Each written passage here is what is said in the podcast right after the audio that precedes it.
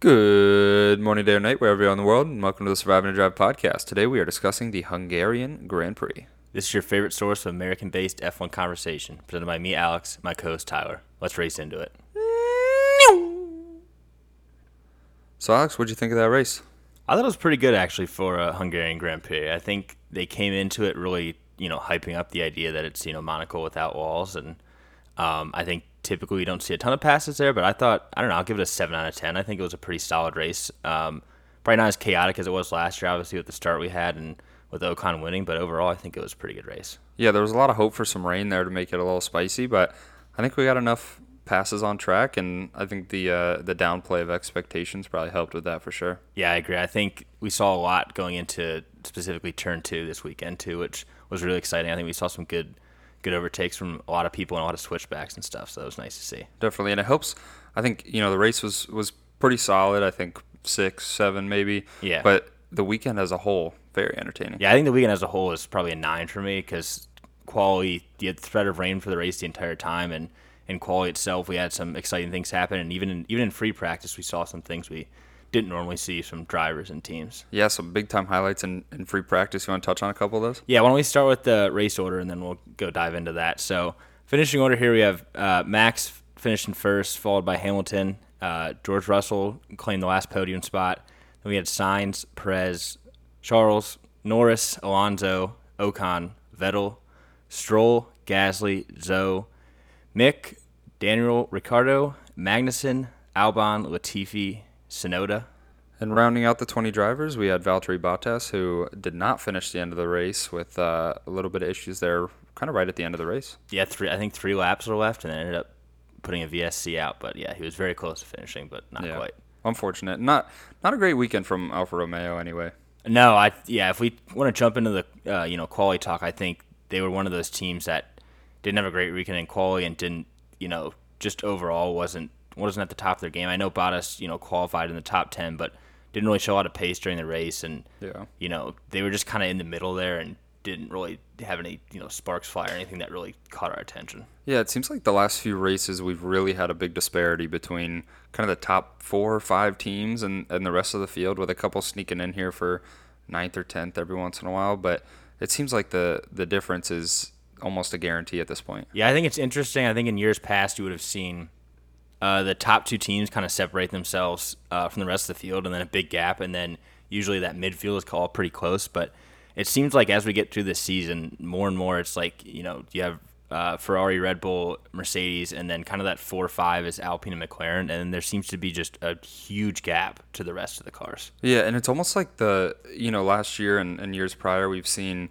like the F one point five, but then we've also seen fully back markers that are back you know a lap or two, and it seems like this year, yeah, Williams and and some other teams, Aston Martin in particular on occasion can be really slow, but they're never that far back like we've seen in, in the prior years. Yeah, I agree. I think it's. I think, like you said, we always have had like the F one point five, and then even like F two oh. A lot of people have said where it's Yeah. like just so much further behind. So at least we're not getting that. But I do agree that I think we're starting to see like the performance in terms of the upgrades teams are making. The you know more profitable teams, the teams that have more money to spend, and the teams that you know have more resources and typically do better at kind of separating themselves from that Yeah. second half of the field. Yeah, and that gap for the rest of them kind of makes it interesting because of the, the difference in wind tunnel time and uh, a couple other things that the new regulations are allowing them to to use more resources for. But yeah, overall, I- I mean, quali was was pretty interesting. We had a couple of, of points to pick out there. Um, Sergio Perez going out in, in Q2 was a pretty unexpected one. Yeah, that was surprising for me. I think, uh, I mean, the Red Bulls ended up having kind of, for their standards, a disaster of a qualifying, mm-hmm. uh, with Max finishing in 10th with the issues he had, um, I believe, with his engine. Uh, he had no power, I think, on that last push lap that he did. So Yeah. ended up finishing P10. But yeah, uh, Perez was just kind of off all weekend. He just didn't, even in practice and stuff, just didn't really have the pace. And Yeah. uh, I think I think his was just a legitimate. He just wasn't. I don't know what it was. He just wasn't wasn't having it this weekend. Like it just wasn't wasn't his weekend. But um, I definitely think that was probably the standout thing from from Q two. Yeah. Um, I think definitely something worth calling out, and I think the most interesting thing of the whole quality was Latifi in Q one. Um, or in FP3 to start out, setting the fastest time of everybody. Yep. By like six tenths. Um, I remember there they actually went to Leclerc for like a radio message, and he's like, "What's the gap to Latifi?" And the guy told him six tenths, and like Leclerc freaked out, like he couldn't believe that Yeah. he was that far behind. But and then in Q1, uh, Latifi ended up going out in Q1. Uh, I think he, yeah, he qualified 20th, uh, typical. But he actually set on his last lap. He actually set a purple sector in sector one, mm-hmm. and that stayed purple for him through the entire qualifying. No one, no one at the end of the day drove a faster first sector than Yeah. Nicholas Latifi. Yeah, and he he pulled together a, a you know a slow but decent second sector, and then that last turn just caught him out. He he said on the radio he was trying to go too hard and pull it all together, and ended up just squiggling a little bit and kind of ruining his lap there. Yeah, but he did actually look pretty good in practice, and he actually looked pretty decent in qualifying. If he had, if he hadn't had that mistake, he would have made it into Q two, and who knows mm-hmm. what would have happened then. But definitely one of the highlights for me of of qualifying. And then, um, you know, I think the other thing we need to touch on here is just the continued downward spiral of the AlphaTauris. Yeah, it's really unfortunate. I think we'll get into it a little bit later when we talk about the standings, but you know, coming from last year with Gasly had had so much hope and coming off of a year with his win and just looking really good and hoping to maybe potentially break into the front of the grid and I know they were going for fifth in the championship last year, but you know, nothing's really pulling together for him this year. No, it's been interesting. I think last year we saw with Gasly him really pull that car and outperform what the car could do. But you know, I was used to him last year. You know, in that he was always in that. You know, all, even as high as P four, like that P four to P six range, he was Yeah. putting that car in every time. And now, I mean, they're struggling to make it out of Q one pretty much every week and having all kind of issues with the engine and stuff, and just it's just sloppy. It's just really sloppy qualifying and sloppy practices, and it seems like they're always in the back foot. Yeah, we we got used to him being the one that was up in the top ten, in the middle of the middle of the top ten, picking up the pieces of anything that went wrong, and you know that now that seems to be the McLarens, the Alpines, you know, Valtteri Bottas every once in a while, but uh, we we just haven't really seen Gasly running up that high. Yeah, no, and Tsunoda's struggled a lot in qualifying. I know he had the spin in qualifying this weekend, and it's he's just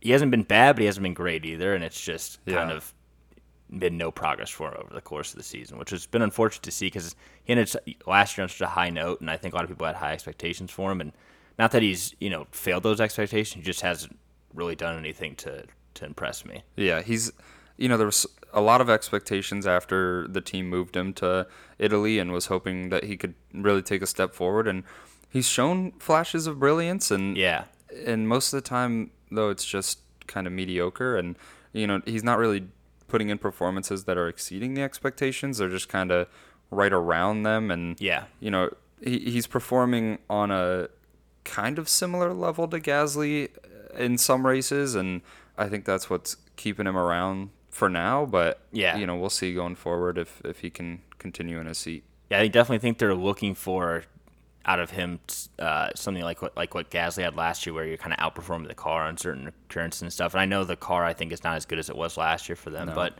I think they're going to look for Tsunoda in the second half of this season to really kind of have some of those standout performances.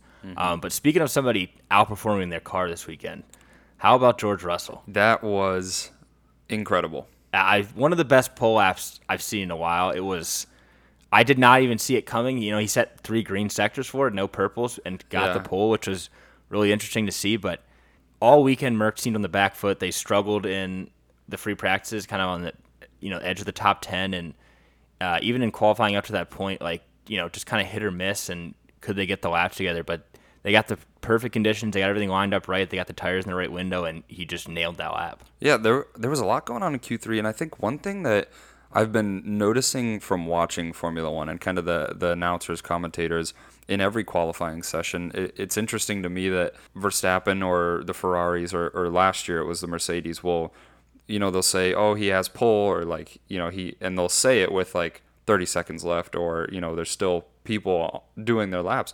And there's never an expectation of somebody else to come through and, and break that. You know, Yeah.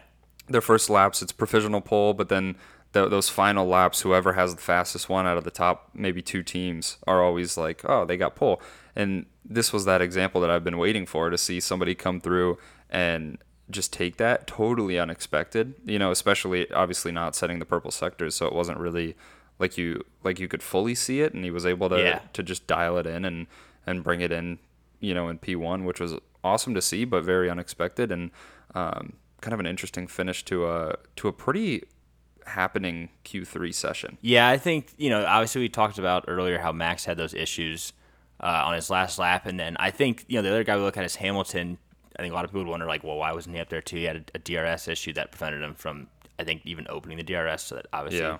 made him lose time. But I think that would have been interesting to see if he wouldn't have had that, you know, because he was quicker than George in qualifying and stuff all weekend. You know, would he have been on pole and you know, we'll discuss it more when we get into the race highlights, but like, had he started P1 or P2, he probably wins the race. I don't know. Like, there, he Yeah. was all weekend. Obviously, you know, Max drove great this weekend to go from P10 to P1, but like on track speed and, you know, just in terms of like statistically, like Hamilton did at the fastest lap, but like pretty much all race he looked the quickest, and especially there at the end. So, Yeah, it was really interesting. I know you mentioned their their free practice sessions not looking too great, but they come into qualifying in you know a race that they're not expected to do particularly well and just smash it out of the park. And obviously, that Hamilton, you know, not qualifying up there with George, but definitely would have without that DRS issue. Yeah, so it definitely, you know, him finishing in P7 definitely mixed up the grid a little bit and having Max in P10 and, and Perez in P11. He had cars that were kind of out of place from where they should be at the start of the race.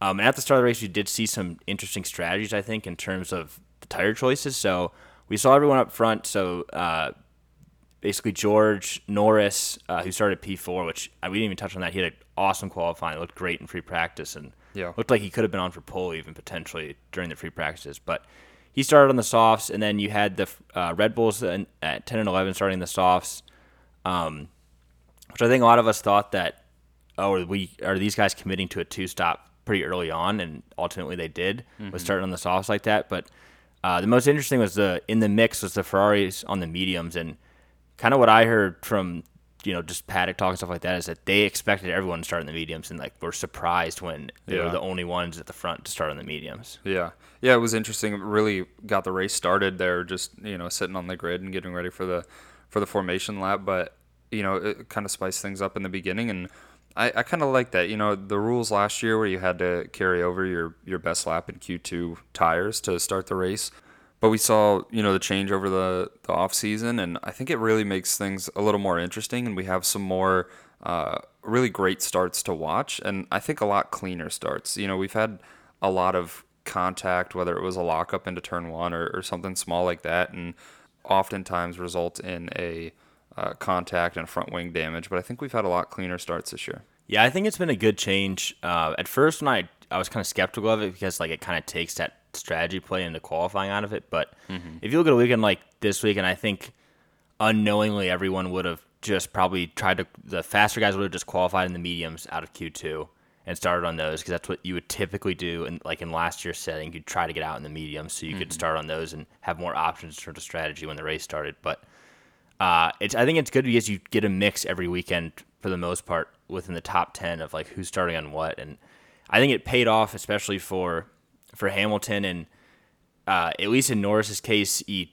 was able to hold the guys off at the start because he was on the softs. But you know Hamilton did start in the mediums, but him uh, having the Alpines in front of him who also started on the mediums, he just had too much pace in that car and had a great start and Yeah. was able to get past them right away, which I think was huge for ultimately his end result in the race because he was able to not have to waste any laps, you know, trying to get past a car that was significantly slower. Yeah, agreed. And we saw the Alpines really fighting each other, which was kind of interesting. I Yeah.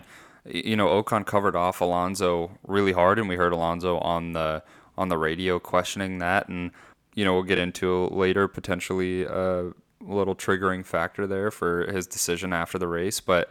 Um, kind of started their both of their races really off on kind of the back foot. And Yeah. So we saw Hamilton get through and, and fighting Lando like you were saying and you know a good start from from the front you know nothing too much you know George was able to to keep it in front of the Ferraris and and uh, get a good getaway Yeah, it was a good start from the front. Uh, where we saw a little bit a little bit of chaos was kind of near the middle to the back of the field. Magnussen and Albon made contact with each other, I believe, and Albon had to come in right away. And Magnussen probably should have, but he kept driving with that slightly broken front wing, and Yeah. so a lot of debris on the track from that. So we had a VSC like pretty much right away at the beginning of the race.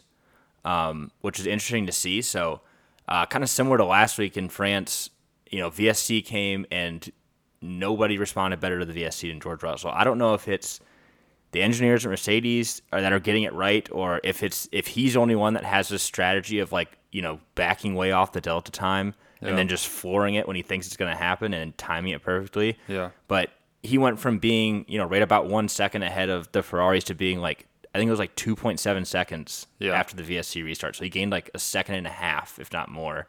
Yeah. Um, so he continues to impress in that, but an unbelievable safety car restart from him. It's kind of interesting because I don't think I've noticed that in any past races, any safety car restart like drama. But the past two races, he's been just on top of it. Whatever he's doing, he's figuring it out, and I'm su- surprised nobody else is either maybe not picking up on it or not being able to execute as well as he is. But it does make it a little more interesting when a virtual safety car rolls around because typically they're pretty dull. You feel like you're losing a few laps as a fan to watch, and Yeah, um, for sure. you know, just making it a little more interesting there. Yeah, for sure. Um, so going back to Magnussen, I think we, we saw the return of our favorite flag, the meatball flag, as they call it uh, in the commentary box. But Magnussen ultimately did get called in for that broken front wing. He got the black and orange flag and had to change it. So that kind of ruined his race from there. And, you know, the Haas has kind of struggled this race in general. But Yeah. uh, that kind of ruined his race from there. Uh, also, at the beginning of the race, we saw, even with the VSC, to kind of, you know, usually when there's a safety car, virtual safety car, it kind of takes some wear off the tires because you're going slower and you're not pushing the car around. But uh, Lando specifically struggled more than anyone with tires uh, during the race day, especially the softs.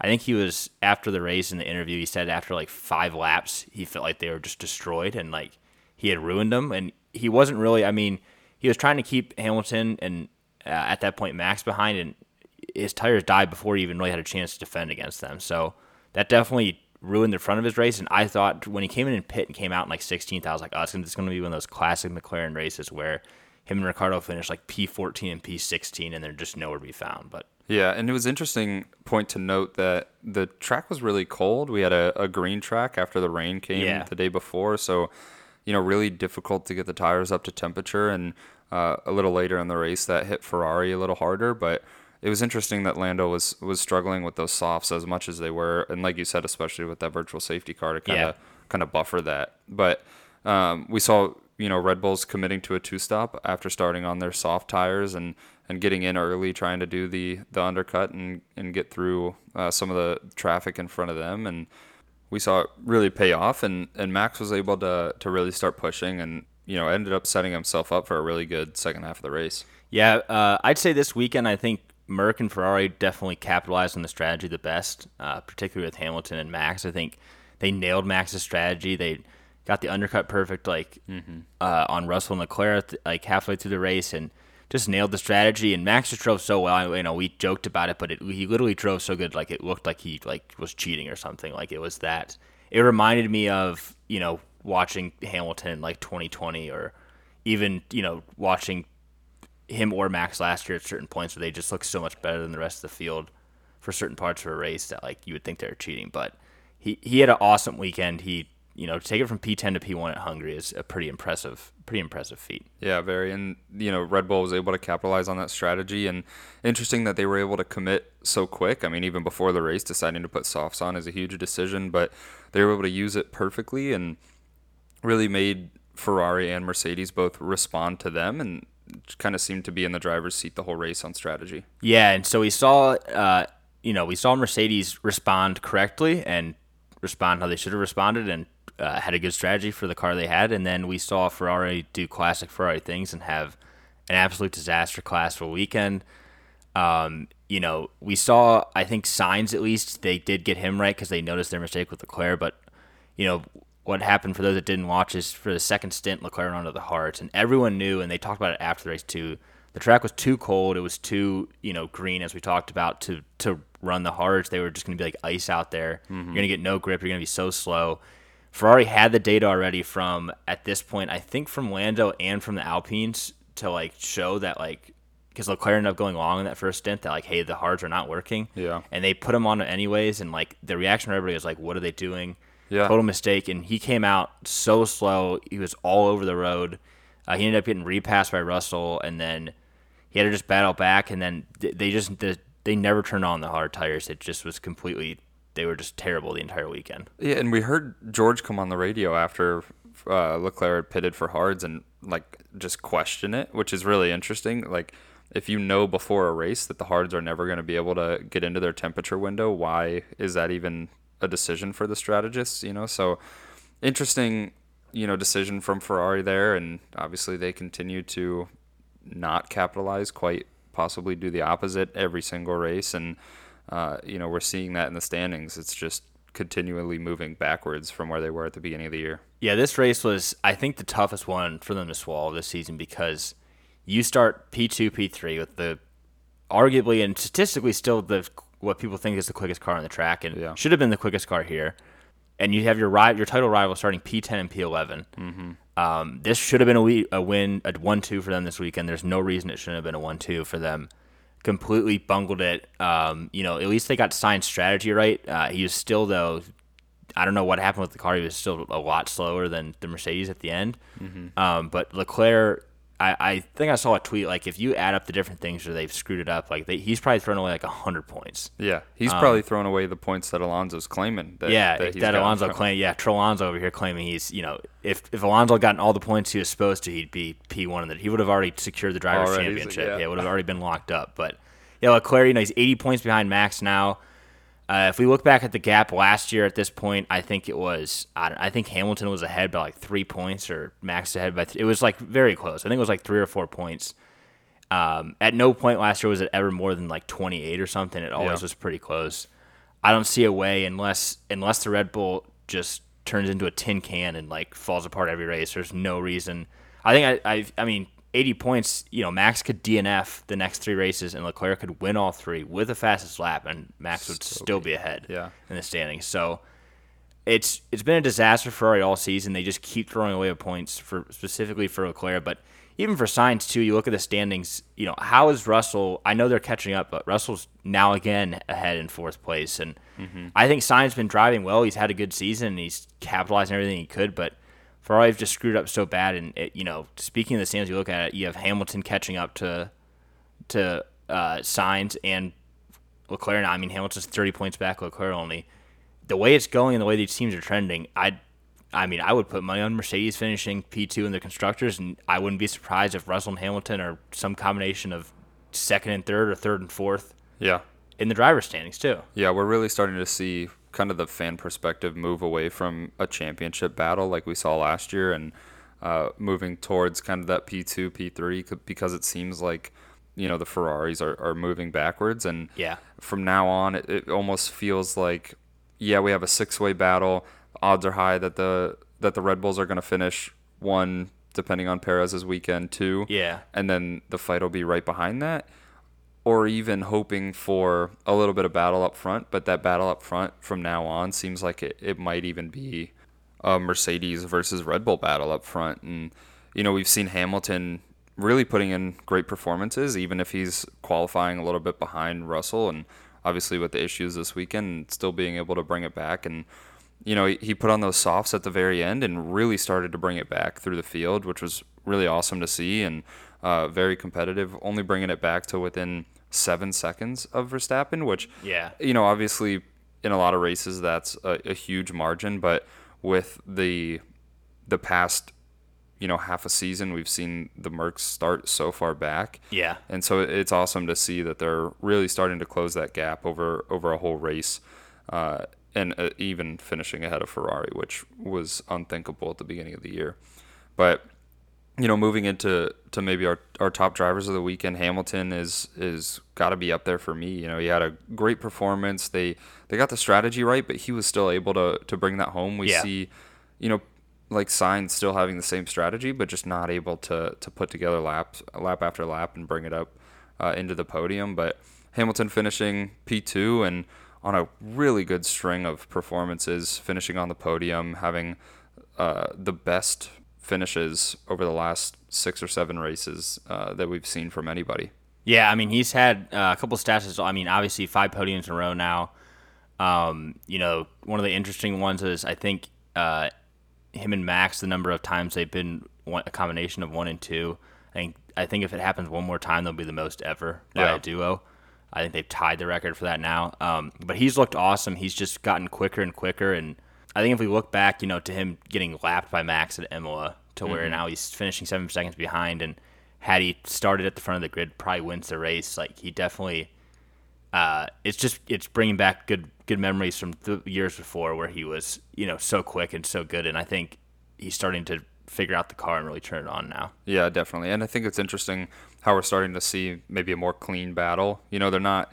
It doesn't seem like Max and Hamilton are on the same race strategies or, Yeah. or racing the same race, but they're kind of finishing in that same order and, and just clean racing from the both of them. Great overtakes. It's great to watch as a fan. Yeah. Uh, instead of so much off track drama, it's really starting to become on track drama, and uh, we're seeing that kind of throughout the field. It's pretty awesome to see. Yeah, for sure. And I think even in the you know the post race room, the like the room right before they go on the podium, we saw them joking about the Ferraris being on the hards. um, Yeah. which was funny to see. But uh, going to the other Mercedes driver, I had George as one of my drivers of the weekend. Yes, he did start in pole and didn't win the race, but the pole you got to include the whole weekend in the in this top three, and he had an awesome pole lap. Looked great, you know, looked great all weekend, and then did what he could in the race. Obviously, he was on a different strategy than Hamilton, and so he, you know, had the lesser of the two strategies, and but he still brought it in uh, P three. Looked quicker than both the Ferraris, and had some good overtakes, and he just looked good all weekend. So he was definitely, you know, one of my th- top three drivers the weekend. Yeah, had that virtual safety car start too. Oh, yeah. And, uh, I thought it was really impressive that he was able to get off the line and get above that one second gap really quickly. Yeah. Before DRS was even open sure. to them, and um, yeah, so he he definitely had a great race. Uh, obviously, I, I got to go with Max as one of my other ones. He had, um, you know, a pretty a pretty disappointing weekend up until the race Yeah. You know the Red Bulls weren't looking too great. It was pinged as either a, a Ferrari and even you know Mercedes were struggling a little bit, but a lot of people were hoping coming into this weekend that they would be really good. Um, but the Red Bulls were expected to be a little further back, and they qualified in the back, and Verstappen was able to storm through the field and get the win by you know a decent margin. But you know, just a great race from him. Obviously, he had that spin, but he's able to come out of it really easily. Still use those tires, which was impressive, and come home in first. Yeah, him keeping the spin out of the wall, I think, you know, and not getting hit by any of other cars was probably the wildest thing to me. I thought for sure when it happened, he was either going to hit the wall or someone was going to come, like a back marker was going to come around the corner and hit him. But Yeah. he kept it clean there and only got passed by Leclerc, which is, you know, good by him. But uh, going into my second, uh, you know, top three drivers of the weekend, I have Vettel on here, and we'll touch on him a little bit more at the end when we get into paddock talk. But, uh, you know, obviously for those guys that don't know, he ret- uh, announced retirement before this weekend that he's going to retire at the end of the season. And uh, for him to qualify P18, you know, Aston Martin having once again just a horrible qualifying, and then to at Hungary a race that's hard to pass on with not a great car to put it in P10 and finish, you know, in the points ahead of his teammate, and a little got a little spicy battle in there with Stroll at the end, and uh, he looked pretty pacey, and he just had a good weekend, and especially coming off everything that happened with him this week, I think I think it was awesome to see. Yeah, it was definitely great to see. You mentioned the battle at the end with Stroll, and it's interesting because you know the last race or, or Britain, I think it was, was when Vettel was coming at him and he closed the door, and uh, you know it, Stroll ended up taking the point from Vettel. Yeah. But um, yeah, Vettel's had a, a decent season. He's struggling a little bit down in 14th in the standings, but um, outperforming the car a little bit. We, we got Stroll down in 18th with only four points, so Yeah. definitely outperforming him. But And Vettel missed two races. He didn't even Yeah. race the first two races. That's season, very true. so- Yeah, he's been able to outperform the car a bit, and you know it was good to see this weekend that he was able to to bring it home in tenth and kind of celebrate, cap off the retirement announcement weekend. Yeah, so I think you know, speaking of Vettel being 14th this season, I think uh, your other driver is actually tied with him now in the driver standings. Yeah, that's true. I got uh, my third driver is Pierre Gasly, and you know, in, in OK weekend we talked about how the AlphaTauris are really struggling, but he's starting to pull it together a little bit. He got up into 12th throughout the race. Um, not a great start from them, and uh, obviously he he qualified P19. Both of the AlphaTauris going out in Q1, which is unfortunate to see for them. But you know, overall a good race from him. He was able to keep it somewhat competitive, at least you know not making any contact, which it seems like he's had a lot of in the past few races. But um, yeah, it's a, a pretty solid performance from him. Yeah, I mean, pit lane start to P12 at Hungary. You can't complain about that, especially in the car they're in, and uh, had some good overtakes and looked pretty quick in the race, so that was nice to see. Yeah. Um, then for my last driver, top three driver of the weekend, recurring theme here, but Lando Norris again. I think you know both of us have the same thoughts. He just continues to, I think, show that he's the best of the rest. Mm-hmm. Um, obviously, doesn't have a top three car right now. Um, probably is the fifth best car. I would say the Alpine's probably better than right now, but Recently, he yeah. keeps putting the he keeps finishing P seven. You know, he's in the standings. He's best the rest, and he's keeping that gap, if not growing it a little between him and Ocon for kind of that best the rest thing. And I think overall, he just he's kind of locked in that P seven position every race, which obviously he wants more, the team wants more, but Yeah. that's usually the best he's going to get, and he capitalizes with any, any chaos ahead. But I think he just drove consistent all weekend. He had great free practices. He was, you know, P2 and FP2, and looked like he could be on for pole. He had a great qualifying lap, finish in P4, kind of put that up higher than it should have been, and finished the race at the highest position he was going to finish it in based on the cars that were ahead of him and that were quicker than him. So another great weekend for him, and you know, I think that kind of leads into our team highlights where um, McLaren, I think, had a pretty solid weekend overall. They looked much quicker in qualifying and in uh, free practice, and then in the race, you know, uh, you had Ha- or Norris, you know, keeping it in P7, and Ricciardo was keeping around P9, P8, somewhere in there until he had the uh, incident on the hards where he got the penalty with Stroll, and then he ended up having that five seconds added, and it dropped him down to I believe 15th. Uh, but he was right around the points at the end there, and it kind of that kind of messed up his race the rest of the way. But Yeah. you know, both the McLarens looked pretty paced this weekend. They looked like they made some improvements um, from last race, at least. Yeah, Norris Norris is really turning it on recently, and you know we've seen Alpine their recent form being able to bring it to him, but he's constantly able to keep it in front of them and uh, win those battles that we see. And obviously, he's outperforming Daniel Ricciardo by you know miles every race. And Yeah. it's starting to become almost embarrassing. You know, he had a little Yeah, glimmer of hope in the points there, but wasn't able to to bring it home in the points this weekend, uh, even after a, a good qualifying. And it's not really great to say that it's a good qualifying just because he got into Q3 because Yeah. You know Lando up in fourth position and Yeah. we're just expecting a little bit more out of Daniel Ricciardo and, and not really getting it this year. Yeah, I think it's it's been the hardest, and I think we expect him to take that step this year, and like to see him consistently be probably you know five, six, if not seven tenths behind Lando, and then when they get into the race, maybe all except for that first race of the season, you know, Lando they have usually the same strategy, and Lando will finish just way ahead. Yeah. on pace, and it just like seems like he's not grasping the car. So you know, again, that's another person we'll talk about more when we get to the paddock rumors, but. It'll be interesting to see what happens with him at the end of the season. Yeah, and we heard Norris talking a little bit about how difficult the car is to drive and Yeah. Norris seems to understand that it's just harder for Daniel Ricciardo to, to change his driving style. Obviously, a little bit older of a driver, and you know he's had to drive so many different cars, which is interesting. I think Yeah. you would almost think that he would be able to change his strategy a little bit more, but Norris just in tune with the car and able to to bring home some good points for McLaren. Yeah, for sure. So I think diving into our other teams here, I think the biggest point you could make r- really is I think overall Merc had the best weekend. Yeah, Uh, finishing the 2 3 way exceeded their expectations. They keep making progress towards the front and towards Ferrari, and it's just good to see them kind of getting back in the fight. But, uh, you know, we have lists on here, basically anyone but Ferrari, right? Like, anyone but Ferrari had a good weekend, like, or had a weekend that was at least at their standard or what they would be expected to do. The only ones that really failed this weekend were Ferrari. So, yeah, I, it was a tough weekend overall for them, obviously, like we talked about, and we kind of touched on all that earlier. But uh, we keep seeing, you know, Mercedes trending up and Ferrari trending down. Mm-hmm. Um, and so I think that's going to be the trend the rest of the season, unless something drastically changes over the summer break. But we just saw on track the Mercs look much better, look pacier. They looked, you know, just tighter and quicker, and like they were better in the turns. And you know, I think we saw, like we kind of touched on at the beginning of the podcast, we saw a lot of overtakes more so into turn two versus versus turn one, which is typically at the end of the DRS straight. We saw a lot of switchbacks, and Yeah. I think you saw a lot of those from from Lewis and from George on the Ferrari specifically.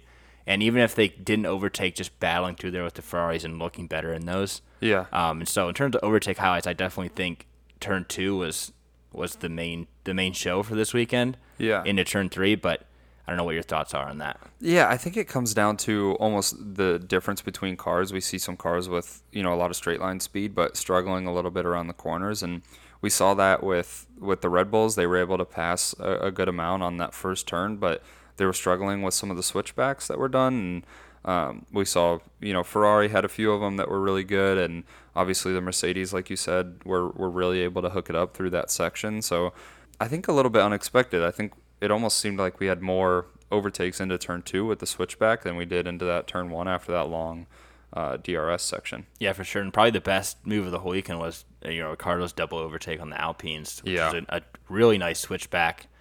You know, to get back up into eighth place, I think. And at that point, I was like, wow, this he's really impressing me this weekend. He's looking good, and then ended pretty disappointing. But It was a really weird kind of time. We saw the Alpines like fighting again. Yeah. a- And both of them losing out. And, you know, we'll see how the rest of the season goes at Alpine, but it seems like this weekend was was kind of a it was a tipping for their point. season. Yeah. It was a tipping point, I think, in the season. We'll dive into that into the paddock talk, but they definitely, I think this weekend really set things. I think they're already pretty tense, but Mm-hmm. I think it really set things off this weekend. Yeah, and I think we can ping one of them as maybe a, a team that had a, a poor weekend, Yeah. maybe not on track.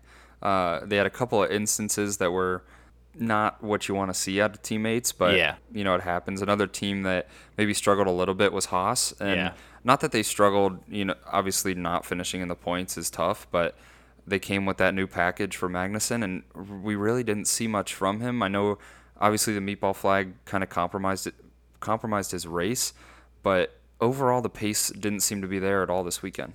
No, their Haas is just so up and down. You know, some weekends they look great and they look like they could both finish in the top ten. You had Austria where they're you know double point finish. Mm-hmm.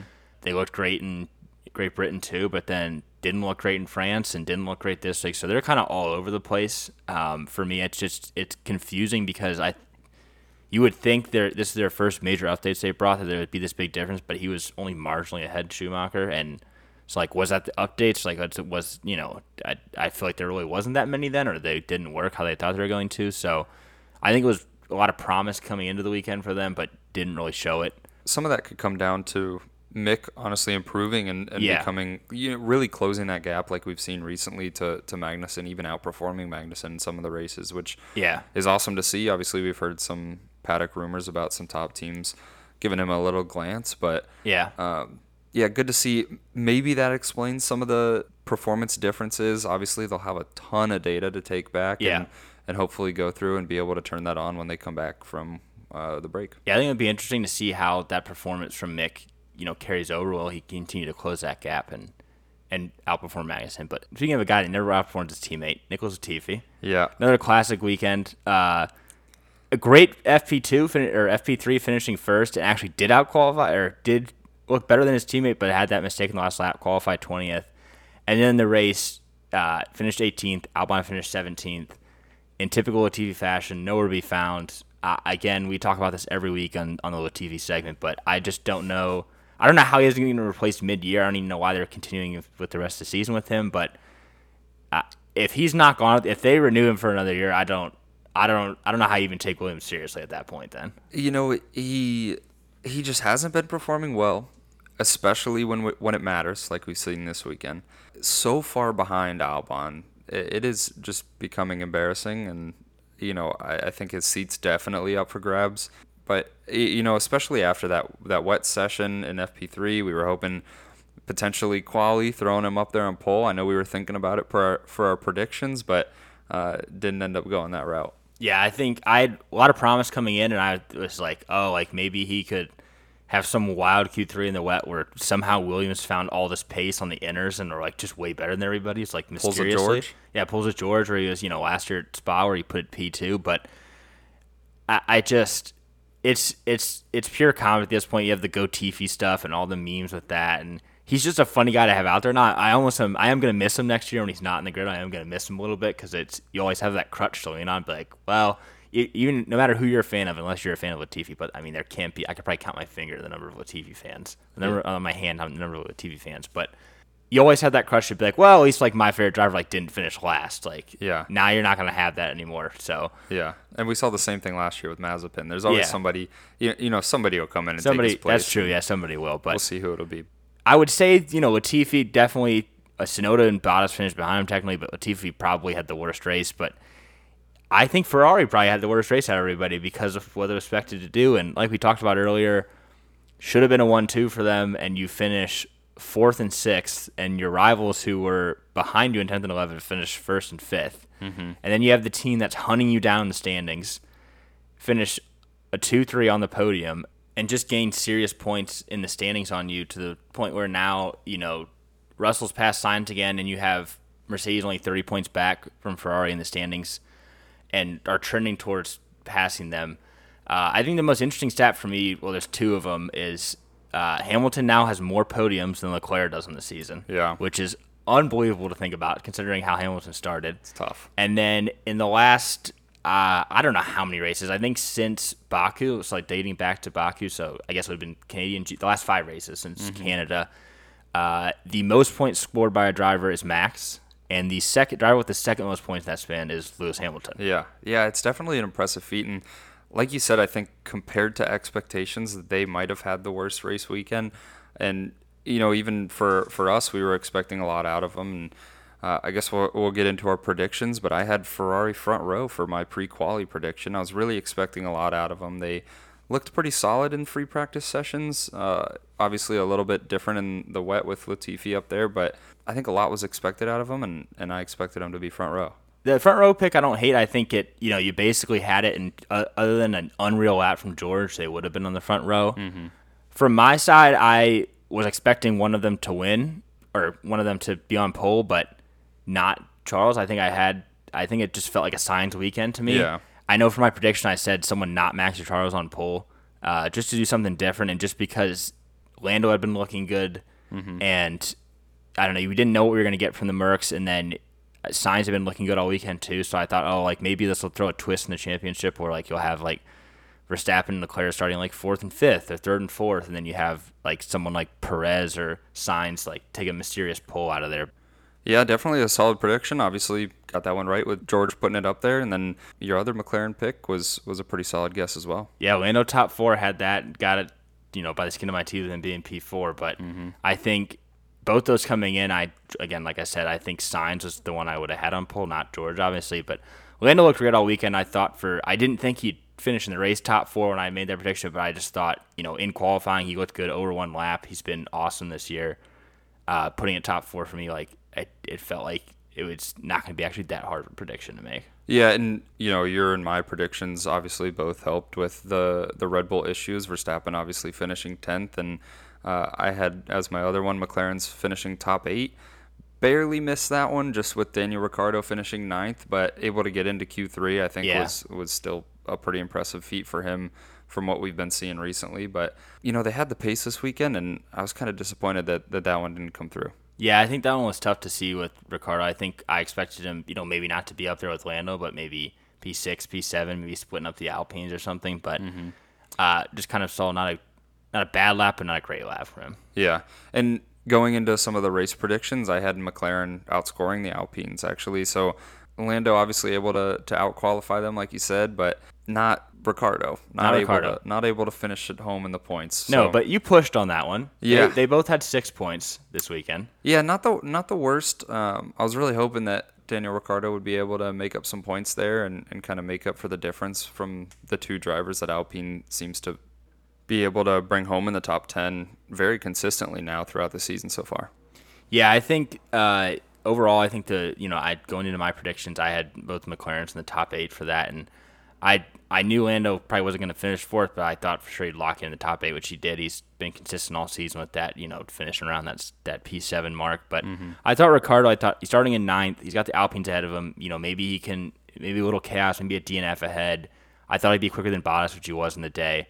Um, that he'd be able to at least get P8, if not sneak up maybe into P7. But Yeah. he was looking around that P8, P9 mark all race until he had that that incident with Stroll where he got the five second penalty, and then everything just kind of unraveled from there.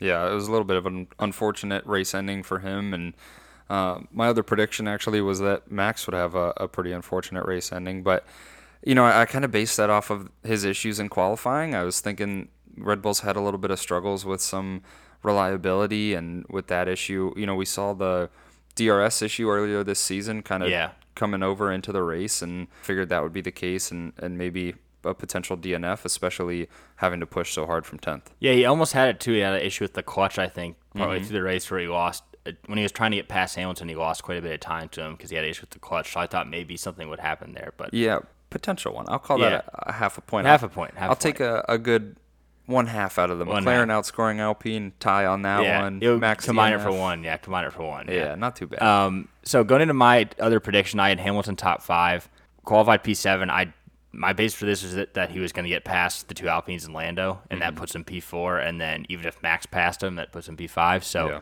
I did not expect him to finish P two, but it exceeded my expectations there. But I, you know, I thought for sure he would be in the top five based on his recent form. Uh, and then going into my top three for the race, uh, I had Sainz, Leclerc, and Russell. Um, I think same as you. I thought either Max was either going to have an issue because of that engine problem in qualifying, or that just from tenth, the way they hyped up this track of being Monaco without walls, that he like wasn't really going to get by and would get up to fourth or fifth maybe. Mm-hmm. So I had Sainz in first. I just thought again because Ferrari always screws up Leclerc's strategy, and Sainz had been looking pretty good on form recently that he would finish ahead of Leclerc. Uh, I thought for sure it'd be a one-two for Ferrari, and and then Russell I thought would you know just do enough to bring it home in third there. And I know you had I think the exact same prediction as me. Yeah, exact same top three, and yeah, Sainz had a little bit more pace all weekend. Like you said, with Leclerc, you know, not having the greatest strategy, obviously didn't finish in front of Sainz, so you know that kind of worked itself out. But Russell and the Mercedes both able to bring it up to the podium, and then obviously Max was able to make it through throughout the race. So uh, pretty star- pretty pretty solid from from those predictions this week. And then you know one one driver we didn't really mention there at all was Sergio Perez, who had really a quiet race this weekend, a pretty rough uh, free practice sessions, Yeah. qualifying going out in Q2, but a, a pretty quiet race to go ahead and bring it home in fifth place and uh, get some solid points for the team, but probably not what he was hoping for right before the break. Um, although that did kind of set him up for the end of the weekend, he was able to come out with the news that uh, he was going to start a, an E1 boat racing team, which I thought was pretty interesting. Yeah, You know, a really interesting connection there. His Formula 2 uh, team boss is the one that came up with and, and founded Extreme E, Formula E, and now this E1 boat series that's going to start next year. And Perez was there to, to pick up a Mexican team. Obviously, not driving for him just yet, but pretty interesting connection that we'll have to watch going forward. yeah. I think it's I think it's a really cool thing to see is these drivers kind of expanding out of just you know F1. I know you know Lewis owns an Extreme E team, and like we have these different drivers and stuff doing more outside of just racing. But like to see Perez do the boat thing, I think is pretty cool. Yeah, and you know, obviously, like we're talking about connections and other series, I guess we can go ahead and bump up the uh, a funny happening from from this weekend. We found out that Nico Hulkenberg owns an e-scooter championship racing team. Yeah, so for those guys who don't know what e-scooter is, it is exactly what the name sounds like. You know, everyone has ridden the the Lime scooters, the Bird scooters around a campus, around you know downtown wherever you live. Everyone's seen those scooters. Well, imagine racing those scooters competitively, and then having your owner be a former current F1 driver. Yeah, it's quite the setup, and you know, their racing is pretty interesting. They did it through London, which was uh, an interesting place to to watch that around, and you know, they actually go pretty fast. They go about 62 miles an hour, which is kind of unbelievable for a little standing scooter machine. And you know, they race around in full head to toe racing gear, full helmets and back braces, kind of like a MotoGP looking rider. And uh, we've there's been some pretty hard spells. Yeah, I think you know to make it more interesting. Obviously, I think you have to, you know, London's great they did it there, but you got to bring it onto a campus. You got to bring it onto sidewalks. You got to bring people that are trying to hold food like Yeah. on their way home, like after the bars. Like you need to you need to do these things. Maybe have a race for like maybe they drink a little before and then they have to ride the scooter like around the track. Like just just things to make it a little more exciting. Put a, put a couple DoorDash boxes on the back. or- Yeah, exactly. Yeah, make it a little interesting. Exactly. They actually come into America for a race at the very end of the season. I believe it's uh, West Coast somewhere, so uh, that'll be interesting. Maybe have to plan a trip out to make it there. Yeah, I think that'd be a, definitely a fun event to watch. If you look at some of the pictures and videos of these guys, it is it is pretty hysterical. But uh, jumping back to the to the paddock rumors and kind of off track notes for for this week, you know, the biggest one like you touched on earlier, and kind of what led to a weekend and last couple of days of chaos has Yeah. been Vettel announcing his retirement. So Sebastian Vettel. Um, I was a little surprised he retired this early. It feels a little young, maybe reti- retiring, but I, you know, he has always said that he wanted to be in a car that was fighting for wins, and I think he saw that he wasn't going to get that anywhere for the next few years. So I think it makes sense they did, but it definitely set off a chain reaction. I think almost bigger. It almost overshadowed his retirement, which shouldn't be overshadowed, but it set off a chain reaction of wild events Yeah. early this week. Yeah, and like you said, I think maybe a little early uh, from expected. I know Aston Martin was coming out and talking about how they were really hoping that he would come back, and, and we thought maybe he would he would come back for a year or two, or try and see the Aston Martin team and car really get off the ground. But yeah, moving on to to bigger and better things, and we'll see where he goes. But he definitely has uh, a great voice and um, able to use his platform. Yeah, and I think it'd be nice to see him kind of stay involved with the sport while also pursuing those, you know, environmentalism things that he's going for and just the different kind of changes he's trying to make. But Yeah. I do, I could see him one day being a team principal or being an owner of a team or starting his own racing team, that type of thing. You know, a little bit longer in the future. But I'm, you know, based on the money and stuff they make, I'm sure he would be able to get the investors and stuff to do that. But uh, as we talked about, him retiring set off just absolute chaos Yeah. in the F1 world this week. I think in you know I think we can kind of touch on another funny happening that kind of relates to this is Twitter in general has been the main source of news and has been absolute chaos. And every, everyone knows Twitter always reliable, great source of news. Everything's always correct on there. I use it for my news. It's always right. No one's ever wrong on Twitter. But you know the first thing we saw this weekend is, and I think the funniest part of it is, uh, you know, we joke about calling him Trollanzo, but he was an ultimate troll this weekend Might have been Um, his his best Trolonzo his best performance. yeah he's at the peak of his powers right now is i think what i texted you but um, so after the race was over otmar kind of went up to him and was like hey and they kind of had a discussion about the next year and alonso said i haven't signed with anybody like i haven't done that and then like 12 hours later it comes out that he signed with aston martin to join them to race with them for an extended contract i think for two years at least but three. Three, three years. Okay, so three years for Alonso and Aston Martin. But what's interesting about the decision is, and you know, kind of some of the stuff I read was that Piastri, who is contracted as like a reserve driver for A- Alpine, um, his like thing where Alpine could basically decide where he goes ended the 31st of July, which was um, this past Sunday. Yeah. And so interestingly, that Alonso waited until Monday, August 1st, to say this decision. And so we talked about earlier the kind of tension between him and Ocon and between him and the team after the race. And obviously there was more going into this. He didn't just decide this after the race, but I think it kind of was his tipping point Yeah. to where then he played this perfectly and did this to an expert troll level to where he basically left Alpine and then did it at the perfect time where like Piastri could also go somewhere else. And mm-hmm. then that just set off this chain of reaction like with him and Piastri on Twitter that was unbelievable. Yeah, a really interesting, you know, chain of events. So uh, Alonso had a couple things going for him. He and Aston Martin owner uh, Lawrence Stroll are, are pretty good friends, interestingly enough. So Lawrence had called him when the rumors were, were swirling about Alonso potentially signing, potentially not, and uh, trying to bring him over, especially after Vettel announced his retirement. And so that Sunday night after the race, they had gotten together and uh, hammered out the deal and signed it. And then obviously waiting until August 1st, Trolonzo coming at you real quick to announce that one. And we heard some things that were kind of interesting about Alpine. Their, I guess, their hope was to have Alonso on for one more year, and then their previous agreement with Piastri would would be that he would get a seat in the 23-24 season, so not this coming year, but the one after Yeah. and they were hoping that they could keep Alonso on for next year. They were actually offering him less than they were paying Esteban Ocon, which is really interesting considering the the form that Alonso's been on. And yeah, Piastri just kind of decided not to. Yeah, I think, you know, common sense would tell you that, all right, Alonso's leaving, Piastri going to slide right into that Alpine seat and the reserve driver, deserves to be an F1. And that's what everyone believed, actually, because that's what was said by Alpine on Twitter. They announced on Monday then that, uh, you know, Piastri would be their driver for next season. Everyone believed it. It sounded great. Uh, you and I were excited to have him in F1. Awesome to see. It kind of dispelled all those rumors about him going to McLaren, clean, nice and tight, whatever. Then an hour later, um, I see this tweet from somebody that's like, you know, Piastri and his agent, which is actually Mark Webber, Yep.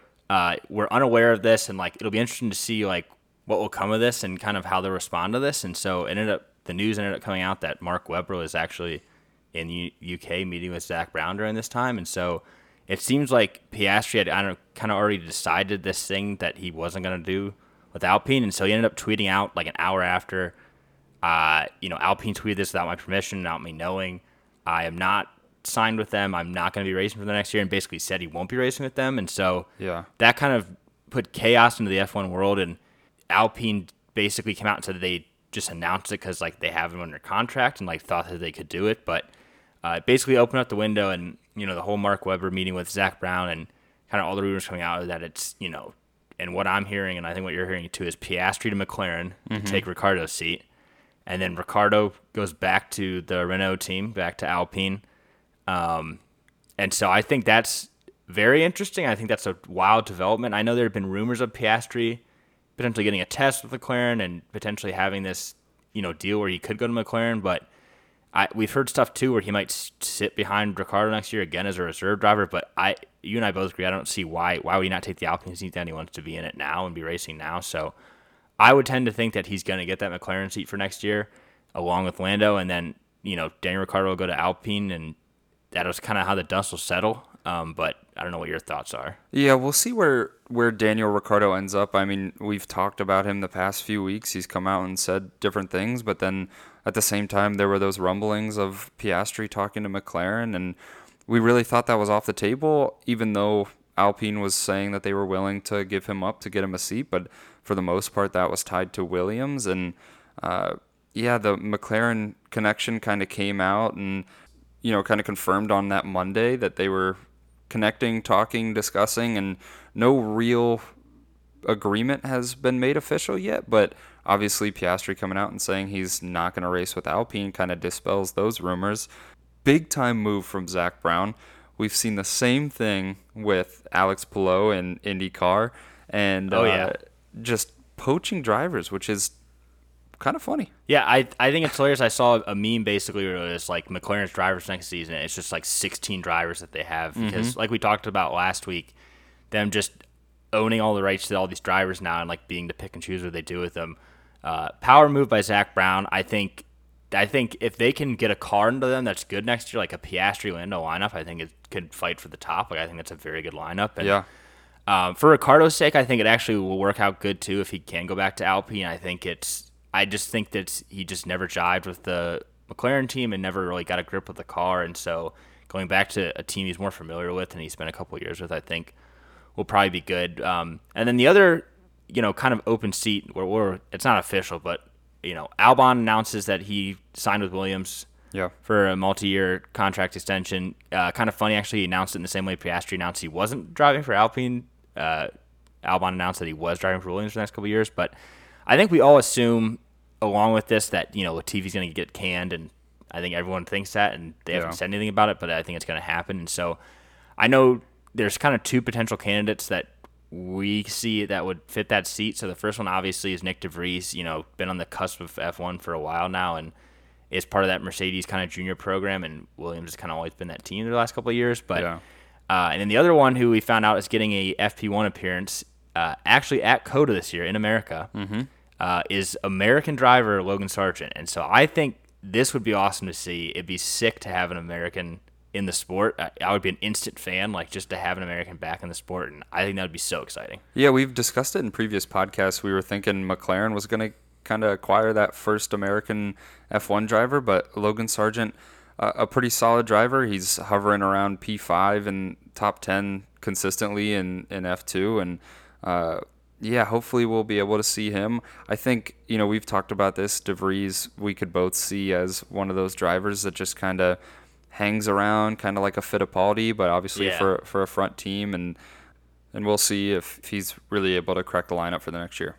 Yeah, I agree. So, kind of finishing up here, the last couple of paddock rumors and different things that have kind of happened, just general news. So, came out that uh, Porsche, or it's not official yet, but is intending to, and they've kind of like had a verbal agreement to buy 50% of Red Bull uh, once the new regs come out. So, kind of along with this is Red Bull and Honda decided to continue their partnership where it's technically called a Red Bull powertrain for those of you that don't know, but it's like working with Honda to develop their engine through 2026 is when the new regs will come out, and then at that point, uh, it's assumed and kind of solidified now that Red Bull will have be working with Porsche as their engine supplier. So I think it'd be cool to have someone different in F1, and bring a new team in. It'll be interesting to see how Porsche does uh, with the new regs and how they adapt. And you know, is is Red Bull going to be like dominant or is it going to be a disaster for them? Yeah, and it'll be interesting to see too if uh, Red Bull and AlphaTauri are obviously going to keep the same power unit, but if they acquire any customer uh, teams with that new power unit. So Yeah. you know, we'll follow that closely, obviously, and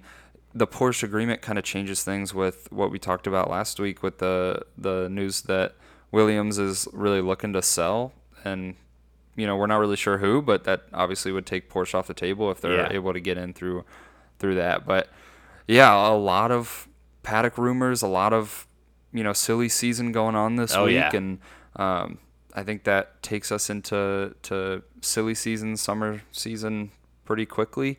We have a few funny happenings to wrap up, and then and then we'll be off to that break. And just a couple this weekend, you know, nothing too big. I think we covered a few of them already, obviously, but one of the other ones was Bottas's response in the uh, questionnaire session where the drivers were asked if they were going to take the Aston Martin seat, and Bottas responded with, "Well, I never thought I'd say it, but I actually have a contract." Yeah, which that was hilarious to say after all those Merc years where he never knew if he was going to be the driver there next year. Mm-hmm. To finally say it, so good for him. He's been on a on a roll lately with pictures and funny things and just being kind of a goofball. I got on track, but it's been nice to see. Yeah, definitely enjoying his time more in that seat, especially knowing that he has a multi-year contract. So happy for him, and you know we'll see if if they're able to maybe turn their season around, start having some better performances on track. Yeah, for sure. So heading into summer break now, um, you know, obviously after Hungary we have we have Spa coming up next, but that'll be at the end of August. In terms of the podcast, until then, uh, this Sunday, yes, this Sunday will be the uh, the hottest drivers episode. Um, again, I'm not going to do any spoilers. I'm going to give anything else away, but a hilarious episode. One of the funniest things I've ever done. Uh, just an awesome time. She was great on there, so definitely give it a listen. We're gonna, that's gonna be dropping this Sunday, and then outside of that, uh, we'll be doing kind of a mid-season recap um, sometime in the next couple weeks to kind of break up those last two weeks of the summer break, kind of go everything that's happened, where everybody's at, recap everything that's gone on. You know, maybe touch on some of the earlier races a little more that we you know hadn't started the podcast for yet, and then obviously we're probably gonna have a lot of silly season stuff happen over then. So just catching up on all that, but. Definitely, and also potentially adding on some predictions for the rest of the season uh, should be interesting to see, and definitely excited for all the news that's going to come out in the next couple weeks. Oh yeah, uh, but until then, we will uh, we'll see you guys see you in Spa actually in a couple weeks Yeah, enjoy the summer break, but uh, fill it with some of our podcasts. for sure.